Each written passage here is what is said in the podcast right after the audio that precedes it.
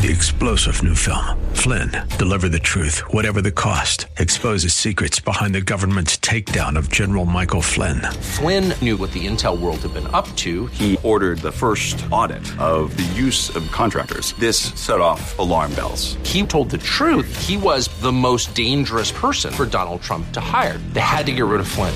Flynn, deliver the truth, whatever the cost. Available now. Watch it today. Go to salemnow.com. Salemnow.com.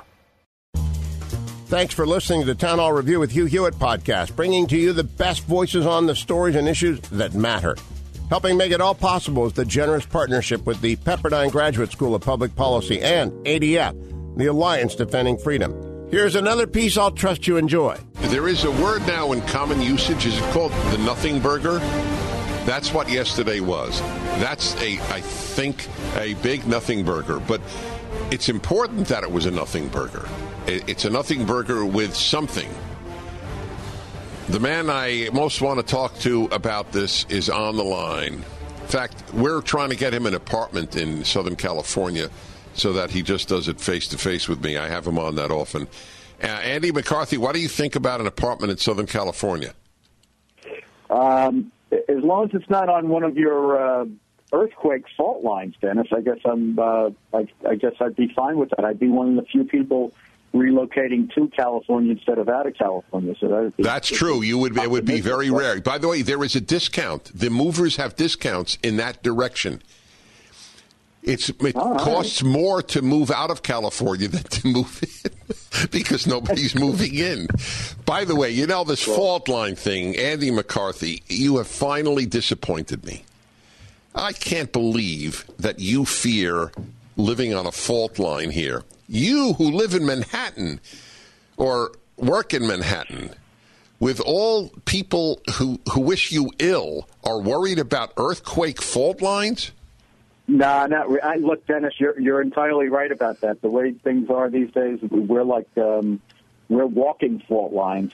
Right. And in all seriousness, um, one of the big things that we are arguing about here in uh, New York the last few days is you know this terrible uh, viral photos and videos that have gone up of the pouring the water on the, the police officers here.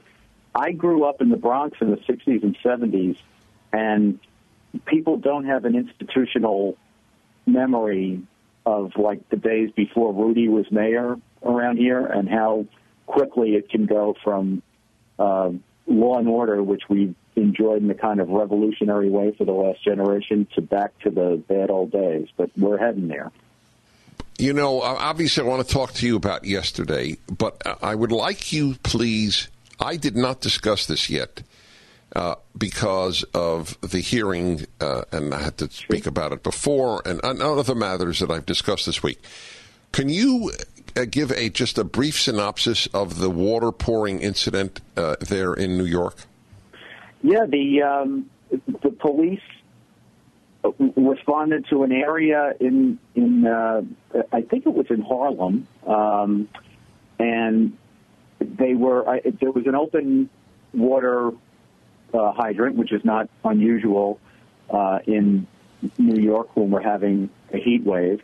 And I don't know exactly what the reason was why they responded, like what whether it was routine patrol or they were coming uh, to, to, deal with some particular uh, incident, uh, but they were accosted uh, on the street and they were abused and water was thrown at them. And finally, there was a guy who's been identified as a gang member who actually had a big bucket of water and poured it over the head of, of uh, one of the police. And it's just emblematic, Dennis, of what has happened here under a mayor who actually has people pining for the good old days of David Dinkins, if that's uh, if that's possible. I mean, he, we have a, a an absentee mayor who has done pretty much nothing other than uh, defang the police, and I mean that in uh, I mean that in the sense that he's he's disabled the police from doing their jobs, and he's made where we changed crime in New York, which was at record numbers in the 60s and 70s and 80s, by enforcing the law he has made it impossible for the police to enforce laws against petty crime, even though our experience tells us that that is the that's the you know the roadmap to catastrophic crime. And you know, on a scale of one to ten, we're still living off the the residual good policing policies we've had over the last generation. So we're only at a two or a three, but it, people just don't realize how how quickly it can it can go back to chaos. Was the uh, was the individual you just described, the gang member, arrested? He was arrested yesterday. He was not arrested on the scene. Why? But now there's enough. Why? Why? Why wasn't he arrested on the scene? I I believe there were only two police officers there, and there was a big. Oh, so they were afraid. They were afraid of the people who were uh, assembled. Yeah, I think that what the police did under the circumstances was probably the prudent thing uh, to live to fight. How do how do we have a how do we have a video? Uh, people on the street took the video, and they then supplied it, uh, or they put it up on so social media. Put it up on uh, social because they were proud of it. I think so. Yeah. Well, it's it's interesting when a society has police fearing the populace more than the populace fear the police. That is the beginning of the end. Yeah, I think that's right, and, and I also think that um, the the great thing about the uh, New York City Police, we always brag here are the you know the greatest police force in the world. Um, the, great thing about the way crime came down when we had an intelligence-based um, law enforcement uh, approach, which we still have here, but it's uh, it's on the wane um, is that the police weren't so much feared uh, as respected, and they integrated themselves uh, into the into the communities. That you know, it wasn't just like guys going around in patrol cars. They actually got out and hoofed it and, and got into the communities and got to know people and picked up intelligence and and all that stuff. And they managed to show that you can um, you can be the uh, the emblem of law and order uh, and at the same time not terrorize people, which is what the, uh, of course, the slander against them is. So it's, it's to me, it's tragic to see it start to go back the other way because I remember how it was when I was a kid. Did the mayor say anything about the water pouring incident? Not that I've heard, but I, you know, he was in uh, Iowa doing very important business. What's he polling at? He's almost up to like 0.7 percent now. Is he? Is he? Well, he may have some relatives in Iowa. the de Blasio's of Iowa. Yeah, yeah. He'll be president someday, right right after Swalwell. You're funny. You, you you have to be to live where you live. Anyway, this is all a result, my dear friends, of Andy McCarthy saying, "Oh, I'll be happy to have an apartment in Southern California if it's not on a fault line." And then what does he describe? Mayhem in, in where he lives. just for the record, I just want people to understand how this, how all of this happened. That's right. It's yeah. it's fair enough. And and we pe- we poked fun at California when I was a prosecutor in New York. We used to say that if you uh, if you pick up the country by the uh, by by the East Coast, that all the loose stuff rolls to the Ninth Circuit. but um, that's changing. But, yeah, it sure is. I mean, we shouldn't look down our nose at anyone from here. Oh God, is that ever true? All right. Uh, by the way, again, uh, I, I, had you on recently because you and I and some others have un- just simply understood that the president's comments w- go back where you came from. We're not racist. They were they were poorly phrased. I was I I, I would have done anything if I were in the White House to have him not send it out, but it wasn't racist the term is used. You know, by the way, I just want you to know how, how easily it is now used and worse. There is an email that has been found in, within Google from executive to executive describing uh, Ben Shapiro, Jordan Peterson, and PragerU as Nazis. Yeah.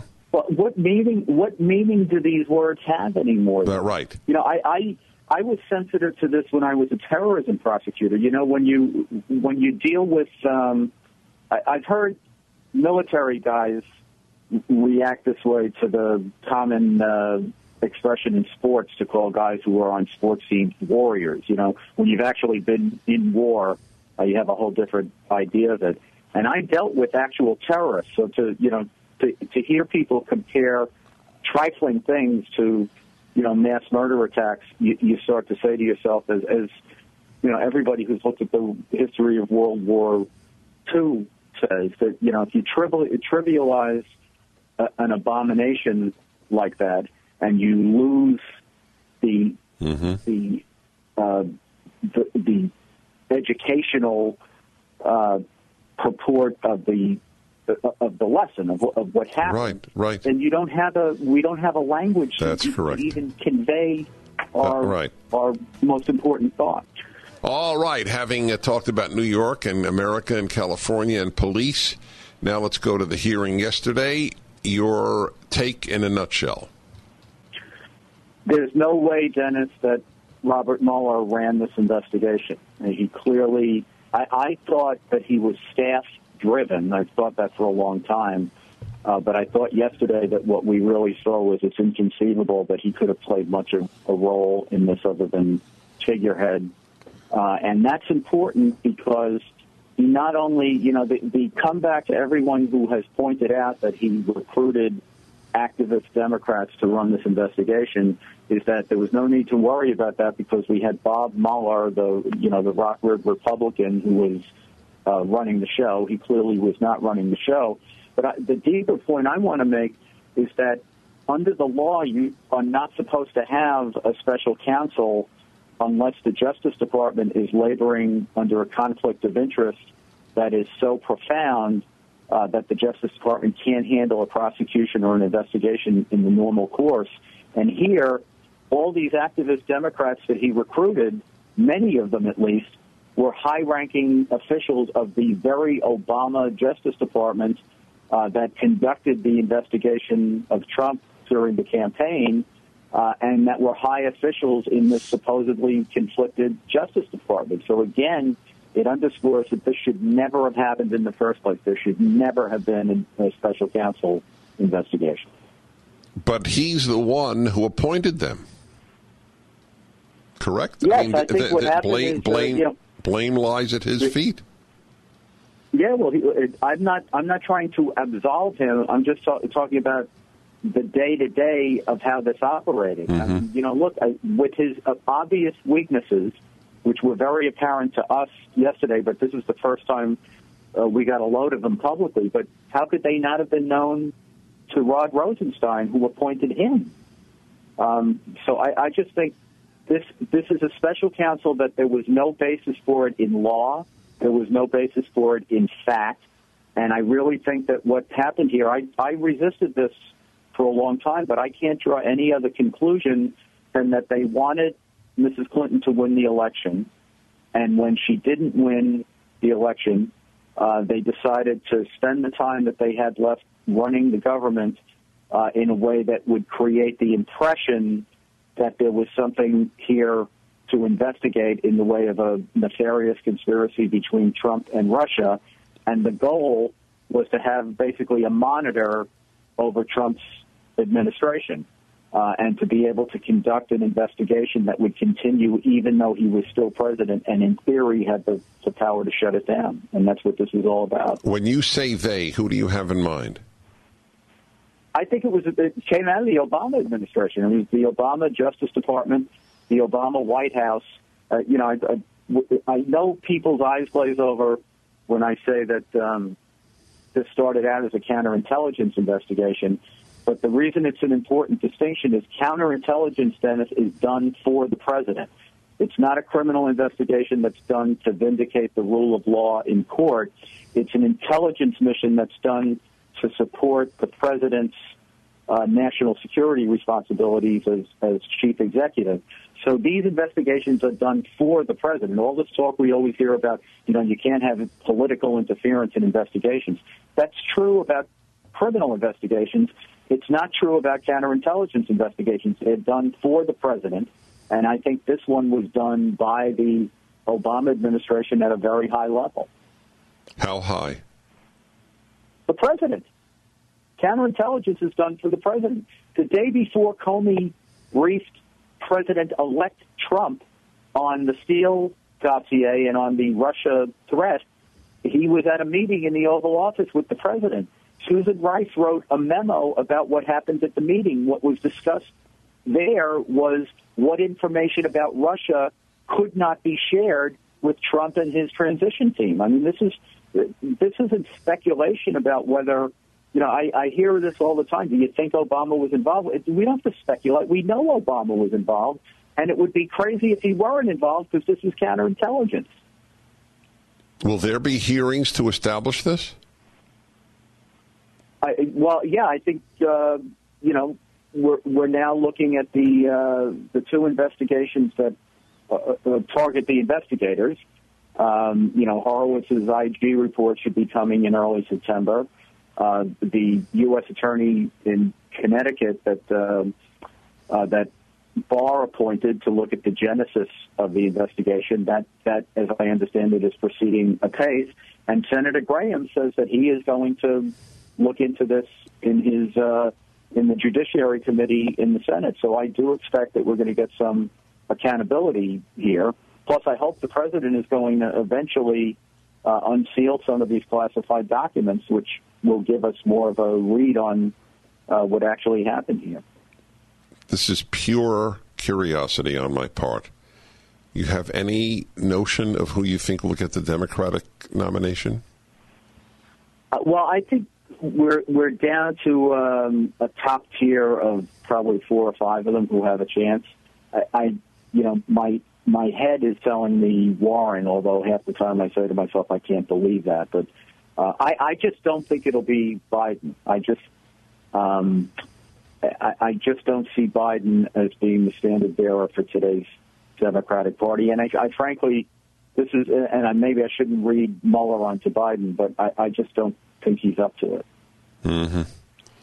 And I think too many Democrats would not vote. Right.